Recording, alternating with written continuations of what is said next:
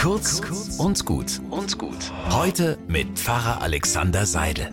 Der erste Satz des seltsamen Kunden an der Kasse ließ schon Böses an.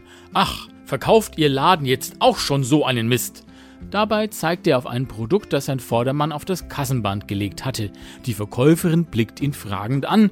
Für ihn das Signal erst richtig loszulegen. Wissen Sie nicht, wie ungesund das ist? Das ist eine Sauerei, dass man das überhaupt verkaufen darf. Und überhaupt, ich kenne mich da nämlich aus. Immer mehr steigert er sich hinein und belehrt alle Umstehenden mit seiner Weisheit, und weil er so schön in Schwung ist, wechselt er zur Bildungspolitik und stellt fest, dass Schüler und Lehrer immer dümmer werden.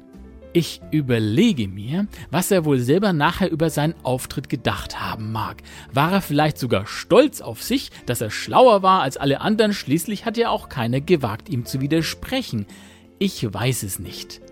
Was ich aber weiß, ich will in Zukunft noch vorsichtiger sein, wenn ich anderen meine Meinung sage und so gar keiner widerspricht. Es könnte sein, dass ich alle überzeugt habe, aber vielleicht ist es ja auch so, dass sie unmerklich den Kopf schütteln, peinlich berührt schweigen und denken, lass ihn einfach reden, dann ist es am schnellsten vorbei.